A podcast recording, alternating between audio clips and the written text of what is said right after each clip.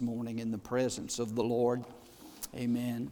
Amen. Father, we do thank you. We thank you for your holy presence this morning. Thank you, Holy Spirit, for speaking to us today through the gifts of the Spirit, through tongues and interpretation and prophecy. And we thank you for those gifts of utterance today that you have given to your church. And Lord, for ministering to us today. Thank you, Father. Thank you. In Jesus' name. Amen, amen. and amen. Praise God. Open your Bibles this morning um, to the Gospel of Mark, again, chapter 10. Mark chapter 10. Before we preach today, I do want to mention keep be praying for Vicki and Joe Donovan. She called this morning. They've been sick since about Wednesday, so pray for them for healing, okay? And mention them. Uh, I, want, I wanted to mention them this morning. And I know there's others that are battling different sicknesses and things that uh, are still going around. I guess we're still in wintertime and the crazy weather that it's, you know, it's six degrees one day and 60 the next or in a day or two. It's crazy. But pray for all those, okay, that are, that are under the weather and got different bugs and things that are going around. Pray for their healing today. Amen. Okay, I'm going to, uh, what did I tell you, Mark 10? Mark 10? It's where we're at. We're, we're in the Gospel of Mark, have been for some time. We took a little break from that over the uh, Christmas, uh, the month of December for Christmas, the month of January for New Year's. And we're back, uh, we're back in that. And, and some time ago, some months ago, as we began, the Lord instructed me and dealt with me about uh, doing some teaching uh, on the life of Jesus from the Gospel of Mark. So that's where we're at. And so, if you have your Bible, I would invite you to open to the Gospel of Mark, chapter 10. And I'm going to begin reading with verse number 17 this morning. We're reading a very familiar passage of Scripture. You all know about this young man. You've probably heard him preached about before. Um, you're familiar with him, but we want to share. I want to do a little teaching from this uh, passage this morning and this incident in the life of Jesus and see if we can glean some things from it today. Mark chapter 10. How many believe the Word of God is relevant for us today in 2020? Amen. It's not out of date at all. Amen. Praise God. It's for us today. Mark chapter 10, verse 17. And when he, when Jesus was gone forth into the way, there came one running and kneeled to him and asked him, Good master, what shall I do? And in Matthew's account, Matthew says it this way that he said, What good thing shall I do that I may inherit eternal life? And Jesus said to him, Why callest thou me good? There's none good but one, and that is God. I just want to say right there that Jesus was not saying to this young man that Jesus that he himself Jesus was not good.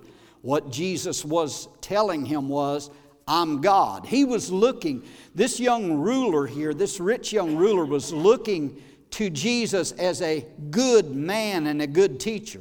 But Jesus was trying to get across to him, You're looking at me in the wrong way. I'm not just good, I am God, and there's none good but God. Verse 19, Thou knowest the commandments. He's asked, What shall I do? What can I do? What good things can I do to inherit eternal life? And he said, Thou, Jesus said, Thou knowest the commandments. Do not commit adultery. Do not kill. Do not steal. Do not bear false witness. Defraud not. Honor your father and mother. And, and he, the man, answered and said unto him, Master, all these have I observed from my youth. Then Jesus, beholding him, loved him. I, I love that right there. He loved him. And he said to him, Notice these words of the Master One thing thou lackest. Go thy way, sell whatsoever thou hast, and give to the poor, and thou shalt have treasure in heaven. And Come and take up the cross and follow me. And he was sad at the saying and went away grieved. I was reading that this morning, and the Lord just quickened to me, and I wrote this in the margin of my Bible. Jesus' preaching made some sad and made some mad, but it made others glad. So I hope today to make you glad and instead of sad or mad. Come on, amen. And he was sad at that saying, and he went away grieved, for he had great possessions. Father, bless your word today as we minister the word of God to your people. In Jesus' name, amen. I want to talk to you for a little bit this morning on there's something missing. There's something missing. You know, often people encounter Jesus, and we read about it in the scripture so many times that people have various encounters with the Lord Jesus Christ. We read in the Gospels of different ones that came to where Jesus was and uh, Jesus ministered to them, and their encounter um, completely changed their life for the good. They would come and have a meeting with Jesus and an encounter with Jesus and uh, would walk away from there totally changed. But then, on the other hand, we also read in the Gospels of people who have came in contact with Jesus and had an encounter with the Lord Jesus but turn away and walk away from that encounter without any change whatsoever in their life. Have you, you know what I'm talking about? And so we see that same thing in the world today that some people have an encounter with Jesus that totally changes them, and then other people, it seems like, you know what, you think they've had just, they've really been touched by the Lord and they've really touched the Lord, but it seems that there's no change in their life whatsoever. And in this in this narrative and in this passage, we see a young man who had an encounter with Jesus, who came to where the Lord was, who was encouraged about seeing Jesus, but he yet walked away from this meeting with the Lord and walked away from this encounter with the Lord totally unchanged in any way, not changed in any way, totally unaffected or unchanged. Here, this young man walked away. I, I kind of liken it to this, and I, I thought of this the other day. This rich young ruler has this encounter with the Lord, and he kind of walks away from this meeting with the Lord Jesus Christ, kind of like a baseball player that had struck out to end the game. I mean, he had the opportunity to hit the walk-off home run he had the opportunity to hit the walk-off double or single or whatever to, to win the game, you know, to, to put his team on top or to put himself uh, on top. But yet he struck out to end the game, and his, with his head down in defeat, he walked away not accomplishing what he should have accomplished and what should have been accomplished in his life. This rich young ruler that, it's, that, that we read about here had a whole lot going for him. He, he had much um, that positive things that could be said about him. He desired spiritual things. The scripture is very plain that he wanted eternal life. But yet, even though he desired these things, and we'll talk about that here in a minute, and he, he wanted these things, yet he walked away from that encounter with Christ empty and lost and unchanged. He literally he literally blew it. He struck out when he should and could have hit a home run. And do you know what, ladies and gentlemen? There are many today that make the very same mistake that this young man in this text made on that day. They have religion, and we can see that this guy, I mean, if you read this text, you can see this was a very religious man. But yet, in all the good things that, that he said about himself and the good that he felt about himself, Jesus, in the final analysis, said about him, He said, You have one thing lacking. There's something that is missing.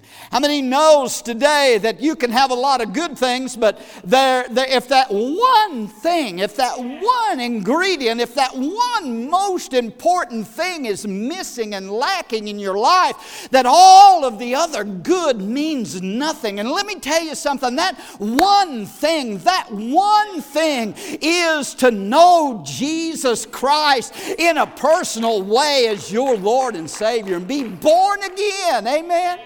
That was the thing that was lacking and was missing in this young man's life. He was going through the motions, and there's a lot of people that do that today, that go through the motions. He seemed to have it all together, but he had never been, he, he just lacked that one thing of having a relationship with Jesus Christ. And when you read this story and you look at this text, we see some good things about this boy. And uh, the first thing that we noticed about him was that he did have the right desire. He did have the right desire. This young man came to Jesus and uh, he asked a question.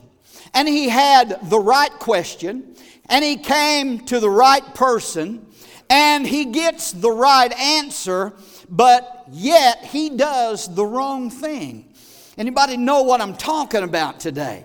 He was, the Bible says, if you read that text, and we read it this morning, if you'll notice in verse number, excuse me, in verse number 17, it shows the enthusiasm and the eagerness of this young man because when Jesus came out into the way or out into the street and everybody was coming around where Jesus was, the Bible says that this young man came running to Jesus. So, this shows me that he did have a desire to get to the Lord. It shows that he desired the things of God. There was something about him that he was eager to receive something from Jesus. And uh, there was an enthusiasm about him for spiritual things. And I'm telling you what, that's, that can be said to his credit. I, I, I think that's a good thing. Jesus looked at him and loved him because Jesus could see in his life that he had a desire for spiritual things. He was running to Jesus. He was excited about getting to Jesus and asking Jesus a question and receiving from Jesus what he had need of in his life. I wish that we could get that kind of excitement and enthusiasm in Abundant Life Family Church in every one of our hearts and in our lives. Amen. I think that's one thing probably that's lacking in many churches today is that excitement about the things of God, that enthusiasm about the things of God. Getting up on Sunday morning and saying, Praise God, this is the Lord's day. I get to go to the house of the Lord today. Amen. That ought to be, yeah, come on, that ought to be the desire of each one of us. I'd rather have that enthusiasm and see a church full of people that are excited, enthusiastic about the Lord than those that would just sit there with their arms folded saying, okay, when's this thing going to get over with? I'm ready to get out of here. Or are looking at their watch every five seconds and say, man, I tell you what, he's going overtime today. We, we want to hurry up and get out of here. We need some enthusiasm today. And this guy had that going for him. He came running to Jesus. He was excited about spiritual things. Let me tell you something, ladies and gentlemen. I, I don't know what excites you, I don't know what, what turns you on or gets you worked up, but I can tell you one thing there's not too many things in this world that excite me, but there's one thing that'll get me running. There's one thing that'll stir me up. There's one thing that I get excited about, and that is I'm excited excited about the Lord Jesus Christ and about being saved and about being a child of Almighty God. Come on, amen? That should thrill and excite your soul. Hallelujah. More than a ball game or a Super Bowl or anything else. Jesus should excite us. So this young man had that going for him. He was an eager young man, he was an enthusiastic young man. And not only that, but he, was, uh, he appeared to be a humble young man. Because the Bible said that when he came to where the Lord was, that he came and kneeled before him. Here was a young man that had everything. He had riches, he had rank, He had religion. Uh, I mean, he, was, he had prominence in the community. He had anything that anybody could want, but yet he came and he knelt before the Lord. He came seeking some spiritual help from the Lord and knelt before him. So, this shows us here that there was an element of humility. Even though he was wealthy and rich, there was an element of humility that he would come and he would kneel before the Lord Jesus Christ. Do you know what one of the main problems is in America today, and not only in America and in the world, but also even in the lives of some Christians?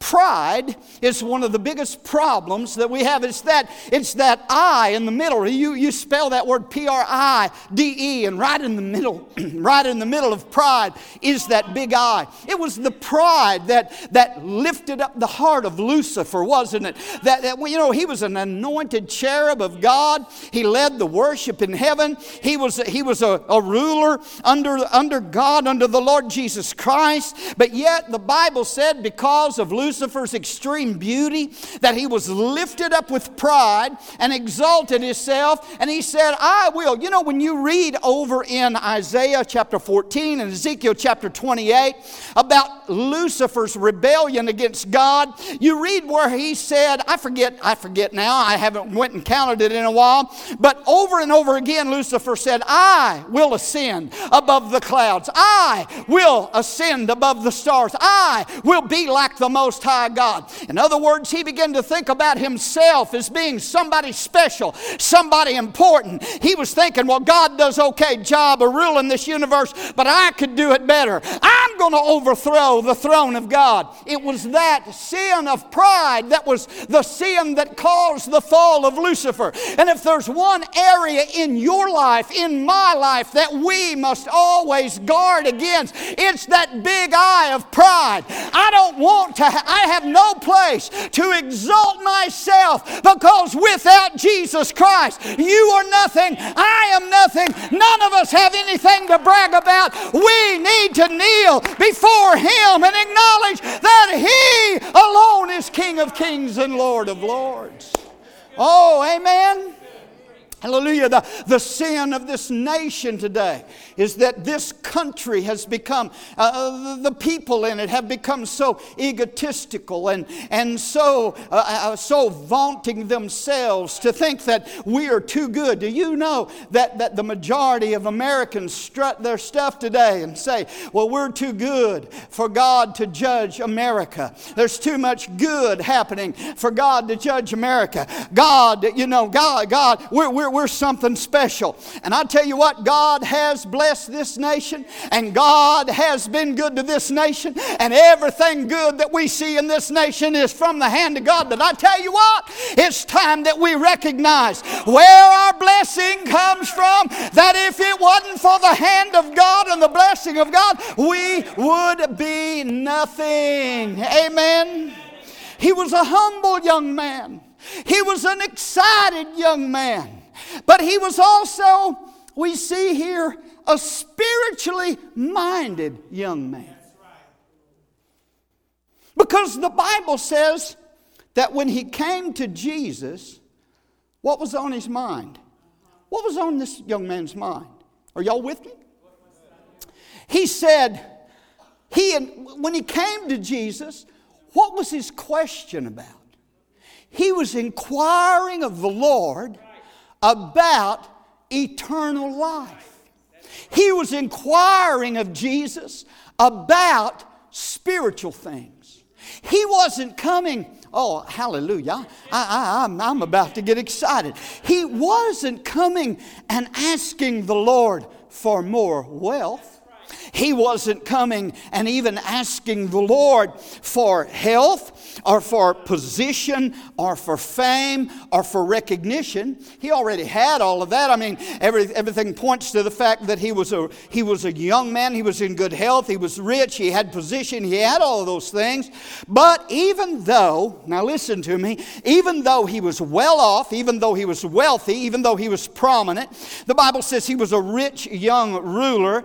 Uh, Josephus said probably indicates that he was a member of the Sanhedrin, so he was very prominent in society, and he had everything going for him, and everything was working out in his life. But he came to the Lord asking about something that, he, that was lacking in his life. There was something that was gnawing at him, there was something that was bothering him, there was something that was going on on the inside of him. I believe it was the Holy Spirit that was dealing with him and was tugging on him and was speaking unto him and was telling him, You need to find out you've got everything in this world, you've got everything in this life, but there's something that is lacking. You need eternal life. Come on, somebody. Oh, let me get this over to you this morning, ladies and gentlemen. Thank God for the blessings of God, the physical blessings and the material blessings and the financial blessings. I'm glad that God blesses us with finances and we can pay our bills. And we, as I said earlier, we have a good house to live in and we got all clothes on our back. And I thank God for these things. But I'll tell you what, there's something that's more important. There's something that's more important than a paycheck. There's something that's more important than a bank account. There's something that's more important than, than nice cars, and thank God for that, or nice homes. The most important thing in your life today is not what you possess materially, but the most important thing in your life is do you have eternal life, everlasting life? Do you have the life of Jesus? Jesus Christ, the Son of God. Because, see, every one of us, all of us, are going to live eternally. Somewhere. One, uh, every one of us, and I've said this before, but a, a, a million years, a trillion years, a zillion years, a quadrillion years I mean, I, I, don't know. I can't count farther than that. I think googol. Well, googol is a big number, isn't it? Amen. But, but, but, but, however, what I'm saying is for eternity, eternally, you and I will live on. Death. See, the, the death of this body, and all of us are going, should the Lord tarry, we're all going to die physically. All of us are. But, but the death of the body does not end the existence of the human individual. Amen. When, when, we, when we lay that body to rest and we have that funeral service and we put that body in the ground, it's just the body that has died. It's just the body that sleeps, but that soul and that spirit lives on eternally. And so you're going to live somewhere uh, uh, forever and forever. And so you and I, we all need to make sure this, see, listen, this has got to be the priority of our life today is to, to know where we're going to spend that eternity, to know where we're going to live on eternally. Amen? Because there's only two choices, there's only two places that the Bible teaches. There's a place called heaven where Jesus is, where God is, where there's streets of gold and walls of jasper and gates of pearl. Hallelujah! Where, where, where the Lamb is the light and there's no more sickness and there's nothing but paradise and peace and blessing forever. But then the only other place is a place called hell. That's a place of eternal torment. That's a place where the worm does not die, the soul never dies the fire is never quenched. So we need, listen, that's why every service when we come together, every Sunday when I stand before you to preach, I want to make sure I seek God. I want to know, Lord, give me what you want me to say to your people. Oh, there's times that I preach things that, that I go home and I sit before the Lord and say, Lord, why did it have to seem to be so hard today? But I'm telling you, we're talking, we're dealing with with eternity. We're dealing with souls. We're dealing with eternal life. I want to make sure. I want to make heaven. I want you to make heaven. I want us all to have eternity on our mind today. He was very spiritual minded and he came to the Lord asking about eternal life which was his greatest need. And that's what we need to be asking as well. as the Philippian jailer did, you know, in Acts 16 Lord, what must I do to be saved? I pray that everybody here in this congregation this morning is born again, is saved, and has eternal life on the inside of you. You know what the Bible says eternal life is? It's knowing Jesus. It's having Christ in you. It's knowing Him as your Lord and your Savior. so that was the greatest need. He was, he was, he was thinking about eternity. He was heavenly minded.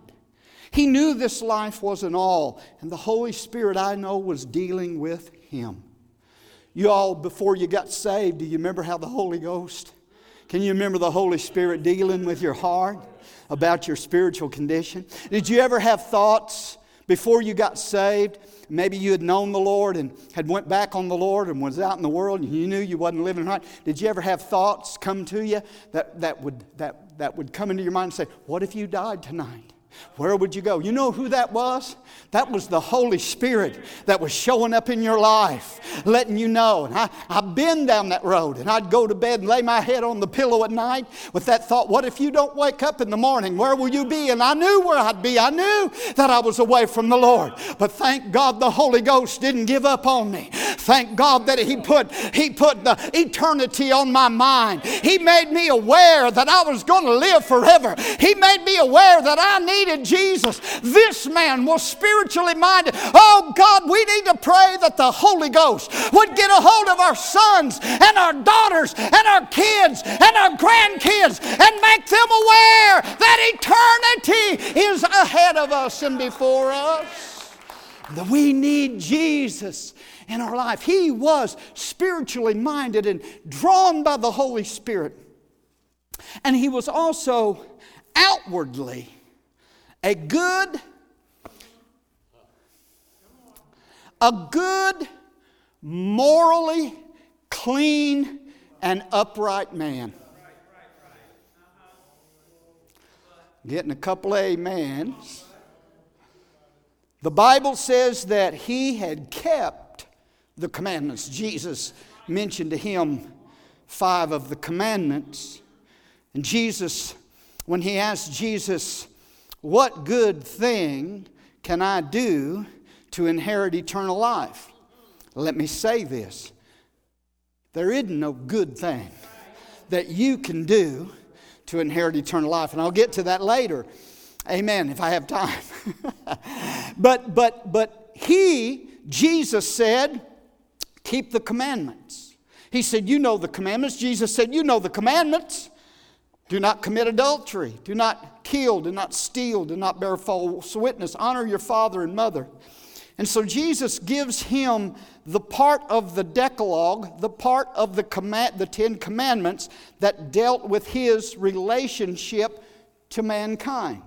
Do you know that, that the commandments are divided like that? There is the part of the commandments that deals with your relationship toward God, and that's your, that's your vertical relationship. And then there's the part of the commandments that deal with your relationship toward your fellow man, which is the horizontal part of the commandments. And so Jesus mentions these commandments. These commandments, you know, there's the two greatest commandments are. The two greatest commandments are, Jesus said, the greatest commandment is this that you will what? Love the Lord your God with all of your heart, with all of your mind, with all of your soul. In other words, with everything that's in you, you will love God more than anything else in this world. And then what's the second greatest commandment? The second one is that you will love your neighbor as yourself. In other words, love God first, love your fellow man as you love yourself. And Jesus was putting his finger on this young man who thought he was good, who thought he was morally clean, who thought he had kept the commandments, who thought he was doing good. And Jesus is just about to let him know you think you are keeping them, but you have broken every single one of them. There's none good, no, not one. Come on. Everybody's getting quiet on me now. As I said, Jesus is pre- the preaching of the word makes some people mad, some people glad, and some people sad. But outwardly, this young man was good. He was a good man. He hadn't sassed his parents. He'd not committed adultery. He hadn't killed anybody. He didn't steal anything. Obviously, all of the money that he had, he had, he had obtained it um, honestly through hard work. So he thinks he's got it all. I mean, this, this, this young man would be the individual that you would love to have as your next door neighbor. He's a, he's a good guy, he's a good dude.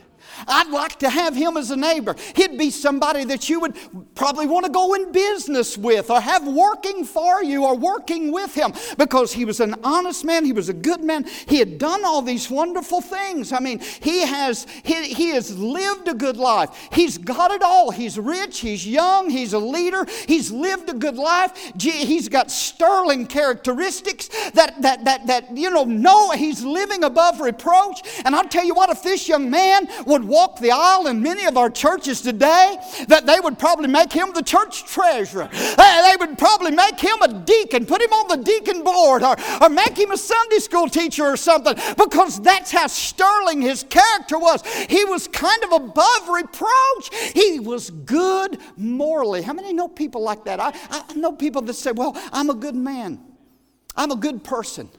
You, you ask people, say, you, you, know, if you died today, would you go to heaven? Why, yeah, I believe I would. Well, well, if you died today and you stood before the Lord, why? What would, what would, what would you say to the Lord if He asked you, why should I let you in my heaven?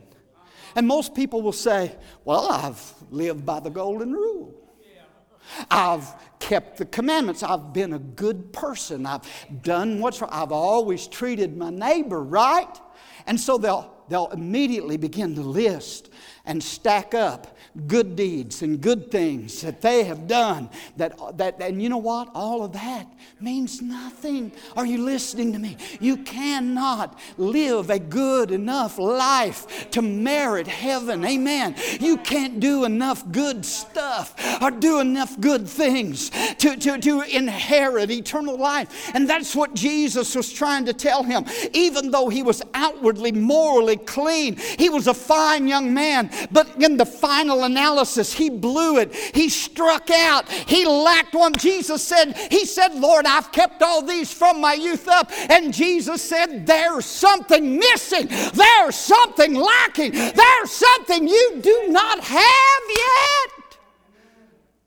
Because eternal life cannot be inherited. Eternal life cannot be earned. Eternal life cannot be bought. Eternal life cannot, cannot be given in that, in that manner. There's no commandment you can keep to gain eternal life. Eternal life comes only through faith in Jesus Christ. It's by His mercy, it's through His grace, it's through His blood. It's not about what I do, it's about what Jesus has already done done. It's a done deal. The cross, the blood has paid it all. Hallelujah. And there's nothing that we can do to earn it. Praise God. Somebody say amen. amen. Something just came to mind, if I can find it. I made a note of it the Michael Bloomberg, the former mayor of New York, said this.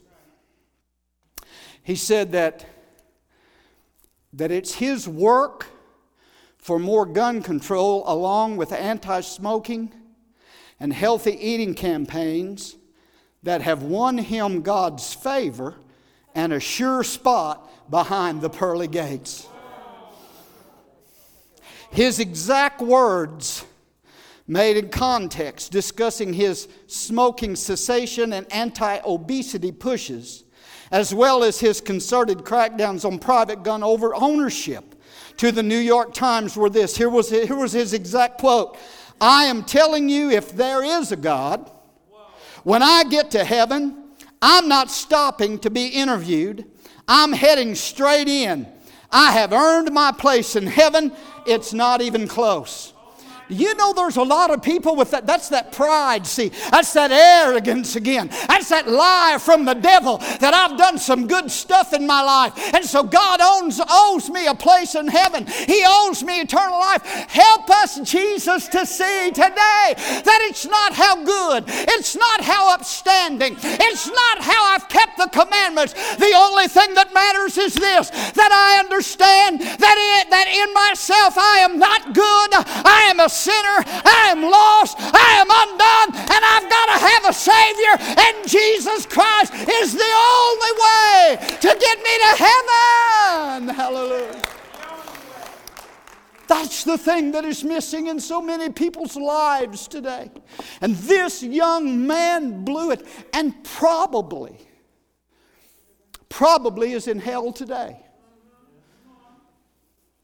Somebody said, How do you know that? Well, I don't know that for sure, but I believe that if he would have came back to Jesus and made things right with the Lord and understood, the Bible would have, would have talked about that. But it said that he was sad at the saying and went away grieved. Let me tell you something. All of us have got to make the decision about Jesus Christ. And Jesus brought this young man to a decision as he brings all of us to a decision. We all have got to decide what we're going to do with Jesus. I preach, when I preach, I preach for a decision. When I preach, that's why I give altar calls, because altar calls is decision time. It's the time that you and I take what, what the Word of God has, has, the Word that's been given to us, and we decide what we're going to do with the Word of God. And so Jesus reveals to this young man his sinful heart.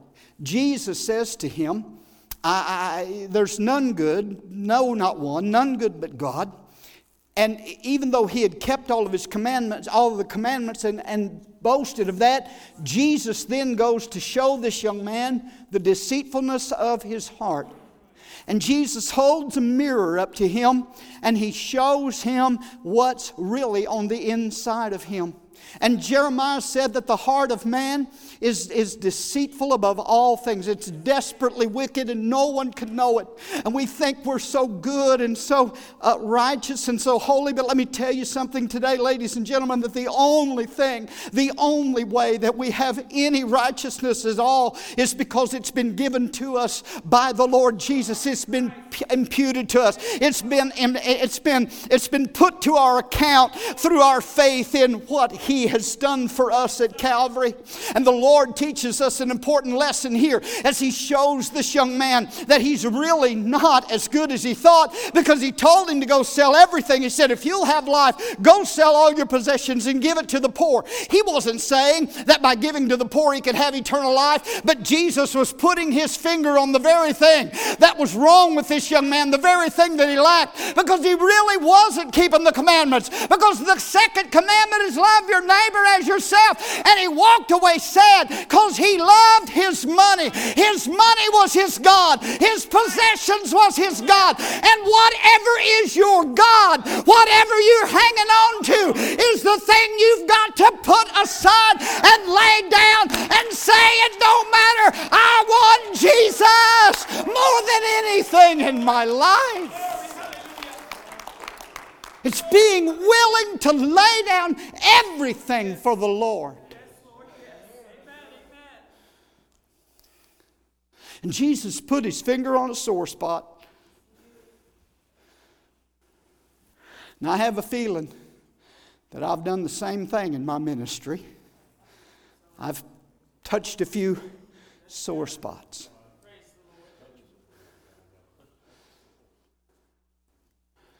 Let me tell you something. I got, I got close. Let me tell you something. Theoretically, and, and, here's what Jesus was kindly telling him, and he's given him the opportunity. If you really keep it the you, you really love God, you really want eternal life, you're going to have to, you're to, have to surrender it all to Jesus. Theoretically, there are three ways to get to heaven. Now, listen to me. I know some of you are saying, Oh, Brother Rick, you've always preached there was only one way to get to heaven. Well, there is, but listen to what I'm saying. Three ways to get to heaven. The first one is this for you to die before you reach the age of accountability. Babies and little children that don't know right from wrong, if they die, they go to heaven. Is anybody with me? They don't have to be christened, they don't have to be baptized, they don't have to be confirmed. There's nothing about that anywhere in the entirety of the Word of God because little babies and little children under the age of accountability are covered by the grace of God and covered by the blood of Jesus Christ. Jesus talked about it in that 10th chapter there. He said, he said uh, Permit the little children to come unto me, for of such is the kingdom of heaven. Those little kids, those little babies. Let me tell you something. We've got a little baby. We've got, well, she's, I believe she's grown up now in heaven.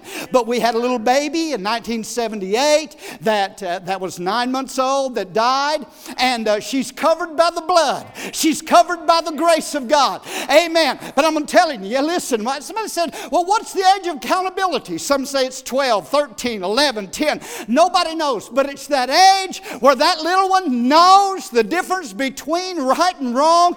They know that they're a sinner and that they know that they need a Savior. And that's what we teach them back in children's church. We teach them about Jesus. And when you come to the place, you know you're a sinner and you need a Savior. Savior, you need to make Jesus Christ your Lord and your Savior. Well, most of us in this service this morning have already reached the age of accountability. Is that right? I'm looking around. I think the ones maybe that have not are in the back. Well, most of us have. The second way to get to heaven is to live an absolutely totally perfect life from the time you're born to the time you die and never sin one time, never break one commandment. You can't break one. You can't break one. Because the Bible says if you break one, you're guilty of all. Isn't that right? Amen. You can't break one, but you got to live a perfect, perfect life and, and, and, and, and never sin and never commit one sin or break one commandment. That's the second way that you can get to heaven. Well, there's strike two. Okay, you're, you're, you're strike two. You're standing there now at home plate and you got an 0 and 2 count and, and you're looking at another fastball is coming. Come on, somebody. You've missed those two. Is there anybody here this morning that can say, Pastor Rick, I have lived a totally perfect life. I have never sinned. I've never broke not even one commandment. I don't see any hands. But if you put your hand up, we will bring you to the altar and we will pray for you. Amen. Because the Bible said there is none righteous, no, not one. Nobody has kept. There's only been one person that kept them all, the commandments, and that was the Lord Jesus Christ, the only perfect man. And thank God he kept them and he kept them for you, and He died on a cross to pay your sin debt. Woo! My Lord. So, strike one, you're over the age of accountability. Strike two, you've not lived a perfect life. But here's the pitch coming the third way to get to heaven which is really the only way to get to heaven, and that is to accept Jesus Christ and what He did for you on the cross. Accept Him and make Him your Lord and your Savior and receive Him as Christ and Lord of your life. And you know what? When you do that, and that's what, listen, that's what Jesus was trying to get this young man to do. He was putting his finger on, on the sore spot. He was saying, okay, if you've kept those commandments, go sell everything, give to the poor.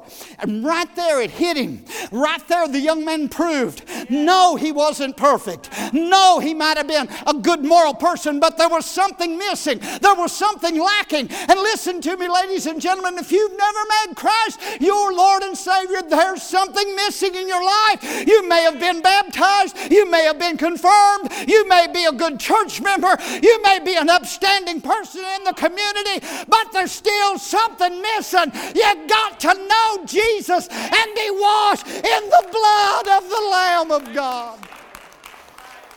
Oh, hallelujah. Well, that's pretty simple. I tell you what, we need some, we need some preaching of the gospel today. So much of nonsense being preached today. Let's get back to the Bible.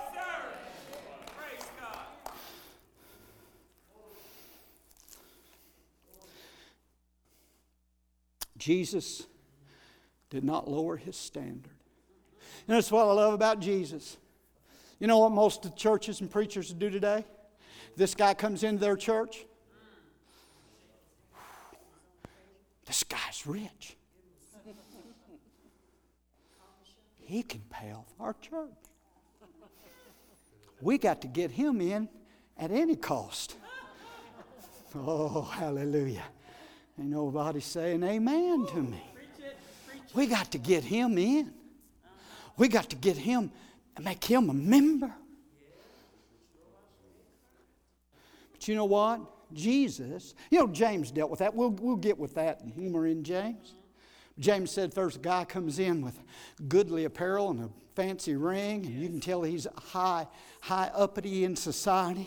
And you bring him up and set him on the front seat and say, Here, you sit here, you're special, you're our special guest. But then this poor guy comes in that don't have much, and you set him in the back in the corner somewhere and say, Hey, we don't need, we, we, you just sit back there by yourself, you know? Amen. That's that's showing that's a sin. I said that's a sin. Hallelujah. Let, let, that, let that poor and that, that, that one that don't have nothing, bring them up to the front. Amen. Let them know Jesus loves them. Hallelujah. Somebody ought to shout amen. I'm talking to you about true Bible Christianity. Jesus didn't lower the standard for this man. Jesus didn't make exceptions for him. Jesus didn't say we're going to we're going to make an exception because you're somebody in society, but Jesus let him know he had to come through the same gate that everybody else comes through. He had to come the same way. It's only through the blood and through the cross. Amen. And that's what Jesus told him. He said, Go sell all you have, then take up your cross and come and follow me. And we all know what the cross meant, don't we? We all know what the cross, they knew what the cross meant when they mentioned cross, because in that Roman Empire there was crosses on every intersection where, that, where there were criminals hanging. The cross meant crucifixion. The cross meant death. The cross meant when you picked up that cross, listen to me, when you picked up that cross and you went down the road carrying that cross, that meant you were not coming back. You were dead now. There would be, you would be no more. And Jesus is saying that to this man. And Jesus is saying that to you and me. Pick up that cross. Die out to the world. Die out to self. Die out to your own will. Die out to everything. And make Jesus the Lord of your life. And let His will be done in your life. Follow Him. Follow Him. Follow Him. Oh, hallelujah. Worship team, come on, make your way back. This young man lacks something. Jesus confronted the issue that he lacked in his life. Can I tell you something this morning, ladies and gentlemen? Whether you're saved, whether you're unsaved, whether you know Jesus or whether you don't know Jesus. Even you, you and I who are saved, those who are saved, there's still areas in your life where there's something missing and something lacking. I think the Holy Spirit spoke to us along those lines this morning in the tongues and interpretation, in the words of prophecy. What was the exhortation the Lord was giving us this morning? The Holy Spirit knew what the message was going to be. I believe he was confirming it before it ever got preached. But the Holy Spirit was letting us know that we're not, we haven't all arrived yet. There's still some areas in our life where there's something missing. There's still some areas in our life where there's something lacking. There's not one of us can stand up here today and say, Hey, I've got it all together. I, am as close to God as I need to be. I've got as much of God as I need. I've got as much of the Holy Ghost as I need. I don't need anything else. Well, you know what? If that's the attitude that an individual has, then they're in that lukewarm condition, like Laodicea, when they're saying, You know, that church at Laodicea said, We don't need anything. We're rich and we're increased with goods and we got a big bank account and we've got all kinds of money and, and the church is full and everything's running over. Oh, we've got it made. We don't need anything. And Jesus said, You just think you don't need anything. But He said, When I look at your spiritual life, you're miserable and you're poor and you're wretched and you're blind and you're naked. You need to, you need to anoint your eyes with some eye salve. You need to repent of your lukewarmness. Oh, there's something missing in every one of us. There's something lacking in every one of us. God is calling us to an altar of consecration and dedication and saying, Get in your life. I can give you what you need. I can feel what's missing. I can give you what's lacking in your life. Come to Jesus.